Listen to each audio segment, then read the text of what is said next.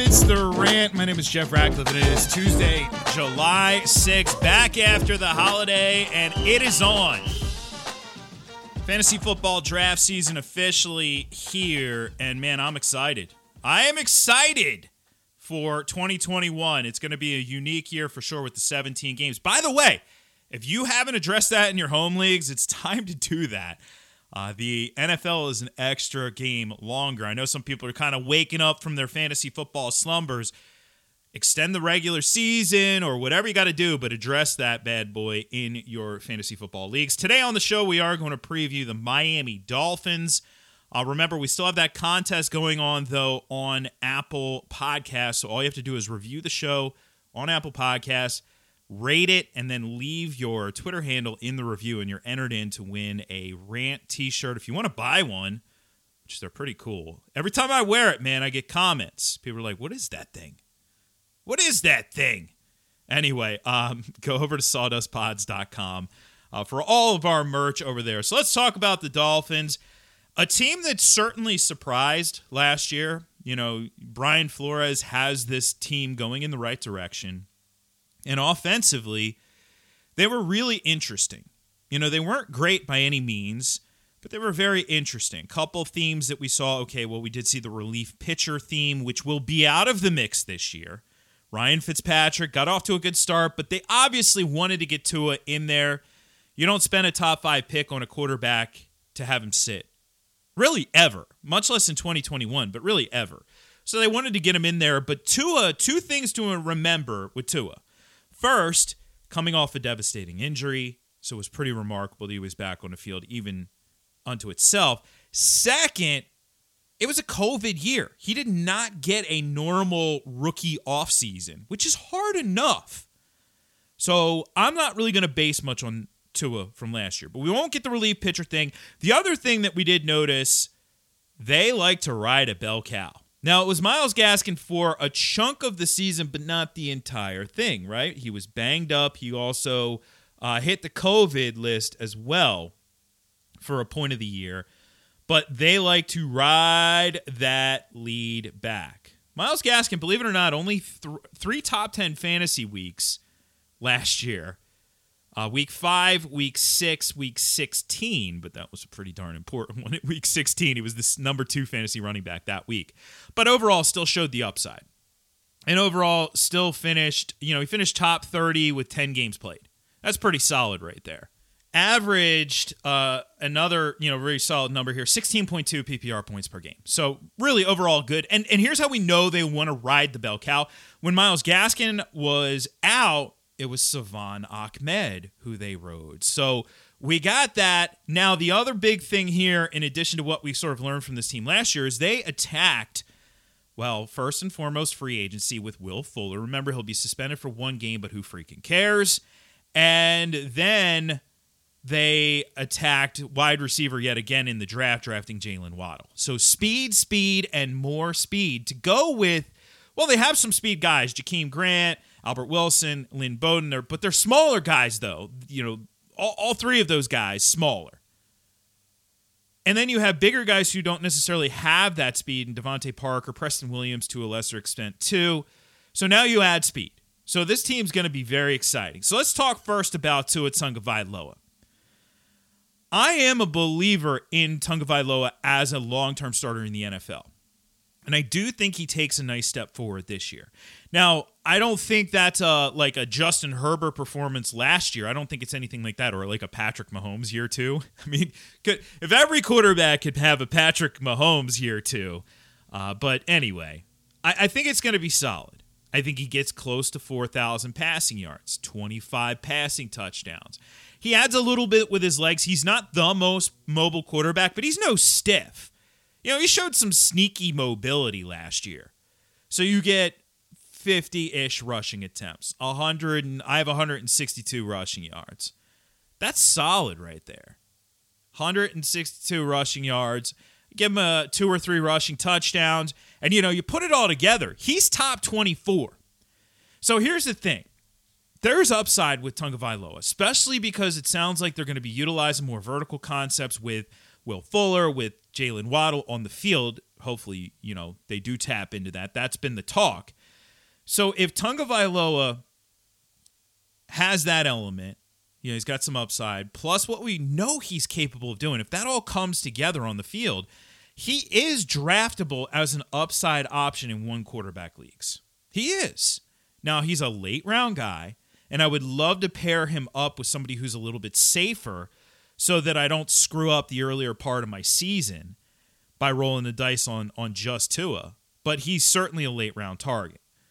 Now, at the same time, I don't think he's a target for me in in super flex leagues because typically I want two safer guys in the 10 to 20 range. Tua's right at the back end. He projects out at 21. I actually have him ranked at 20. I moved him up just a tick.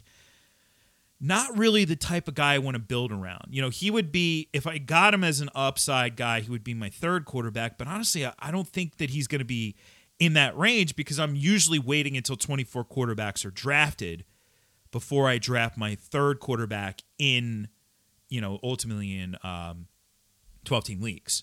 So probably not in play there, but certainly a viable late round option. Like if you miss on some of the more desirable upside targets, then Tua is, you know, he's definitely in the mix for me. I, I would go after him in one quarterback formats. Right now, my late round upside, it's Trey Lance, Trevor Lawrence, Ryan Fitzpatrick, Daniel Jones, Tua Tagovailoa, Justin Fields, and maybe Carson Wentz. I don't really know how to classify Carson Wentz, but that's kind of how I'm looking at the the if you're going late round and you're searching for upside, it's one of those guys, and really kind of in that order uh, for me right there. So I mentioned a wide receivers.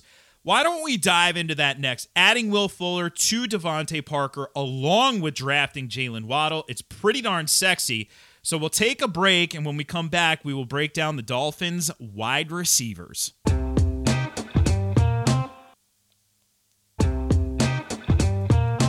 So, this wide receiver group last year was not the sexiest in the league by any means. But you have DeVante Parker, who, you know, fortunately, unlike some of the, like the Laquon Treadwells of the world, Parker has done a good enough job that I would say, you know, he's not a bust.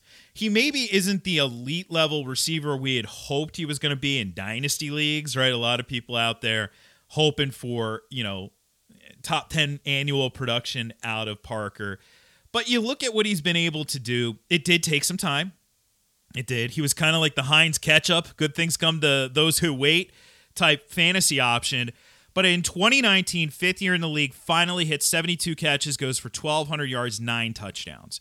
That was after a whole bunch of just flat seasons where he was largely banged up throughout most of that time. Last year, in 11 games played, 63 catches, almost 800 yards, 793, and four touchdowns. Not great, not terrible decent enough volume. He had triple digit targets. Never seemed to be on the same page with Tua, though. It seemed like any of the big games, remember that last year, any of the big games were with Fitzy under center, but maybe another year helps that out. Regardless, he's your. I, have uh, I've equated him to like a poor man's DeAndre Hopkins in a lot of ways, where he's going to he's not going to beat you downfield, but he's going to do a lot of his damage above the rim, uh, short and intermediate, that sort of thing.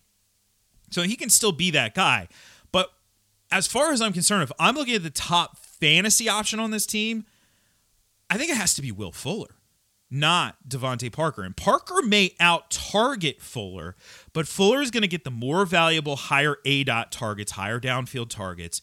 We know he can make plays. And there were times, now, granted, it was Deshaun Watson throwing him the ball, but there were times in his stint with the Texans where Fuller would literally take over games, you know, and he benefited playing opposite Hopkins. So now he plays against a or plays opposite a sort of poor man's Hopkins. Not going to draw as much attention, obviously, as DeAndre Hopkins did from the opposing defense, but still, it's actually a pretty nice pairing here. It's a pretty sharp pairing for Miami. He will be suspended in week one, remember that. Then you add in Jalen Waddle. And I know that the draft scouting community, the draftnik community, and even to a lesser extent, the Devy and Dynasty community we're sort of split on Waddle or Smith, like DeVonta Smith or or Jalen Waddle. Who is the better Alabama receiver? And and maybe it's just both. Maybe that's actually the answer because they both you know they both bring a different dynamic skill set. You know, sort of unique to each guy, but both guys are very very appealing. Waddle put in this offense probably better than Smith put in this offense, just based on their the, the the style of play for each of these guys. And he is the type of player who he can make an instant impact. Now, you know, it seems like every year we're saying, "Oh, this guy's like Tyreek Hill." Well, he really is like Tyreek Hill, though. He's blazing fast. He's a little bit more stocky. You know, he's he's not uh, lean like DeVonta Smith, and he can you can manufacture touches for him you know, in some ways, maybe what they were trying to do with Lynn Bowden, they can actually do with Jalen Waddle.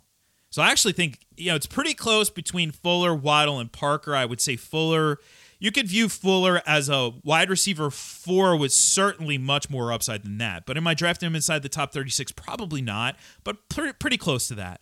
I would draft Jalen Waddle as a wide receiver four, and honestly, I would draft DeVante Parker as a wide receiver four. Each one of those guys could exceed that if Tua hits.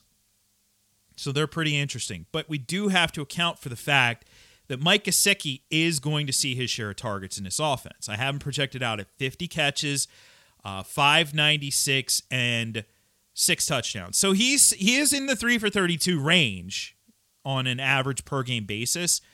Maybe slightly three for 32 plus, not really the catch wise, but the yardage wise, because he does have some juice, obviously, as we know maybe a little bit more touchdown upside. He's a top 12 option, but just remember it's not with tight end. If you're not drafting those elite guys, you just have to make sure your expectations are set in the right spot. Three for 32. Pretty much what you're going to get. Now, they did draft uh, Hunter Long out of Boston College. This dude caught everything last year. He's interesting for the long term, dynasty wise, little stash action right there, but nothing in the short term. I would still think that Durham Smythe would be the number two heading into this year, and there's nothing there with Durham Smythe for fantasy purposes. So let's turn our attention lastly to the backfield. As I mentioned, Myles Gaskin did surprise last year, uh, but Myles Gaskin also showed that undersized backs, imagine this, uh, don't always hold up in the NFL. And he is slightly undersized at 5'10, 200 pounds. So that is the one concern that I have about Myles Gaskin. I'm viewing him as a back end RB2, but there's certainly the potential that he misses some time. And we see some Salvon Ahmed. The team also brought in Malcolm Brown uh, in that backfield as well for some more depth. But Gaskin, there is appeal. Just make sure your expectations are where they should be. And also, just something to throw out there. There was a point you know, in the offseason where A, it was there was some chatter they would bring in somebody a little bit better in terms of free agency. They didn't end up getting anybody, uh, you know, uh, there. Like Aaron Jones resigns. Uh, you have Chris Carson re-signing with their previous teams, and so they didn't get anybody there. And then there was a lot of rumblings they were going to draft somebody. There's still been rumblings that they're not entirely satisfied with this backfield. So it's just something to note. Like, let's not push all the chips in on Myles Gaskin. But if you get him in the right spot as a, you know, sort of value RB2, I don't mind it. I just, you know, you got to make sure you know what you're getting into. Undersized back who does already have an injury history after getting an opportunity to be a three down guy. At least he does have that opportunity again. But regardless, a lot of things to be excited about here. You know, it's a really intriguing team who does look like they're going to take yet another step forward this year. Man, the AFC East is changing, isn't it? Anyway, that's uh, going to wrap it up here for Miami. Up next on the list, the Minnesota Vikings. I'll do that podcast here for you tomorrow. In the meantime, at Jeff Ratcliffe on Twitter, at Jeff Ratcliffe on Instagram. Hashtag Rat Pack. That way I know you are a listener of the show. And uh, check out FTNFantasy.com. Rankings, projections, and my draft guide. Oh, it's coming. Announcement on that will be coming up soon as well. So I appreciate you listening, subscribing, all that fun stuff, and feel free to share the love on the pod. I'll catch you on the flip side. I'm Jeff Ratcliffe, and I'm out of here.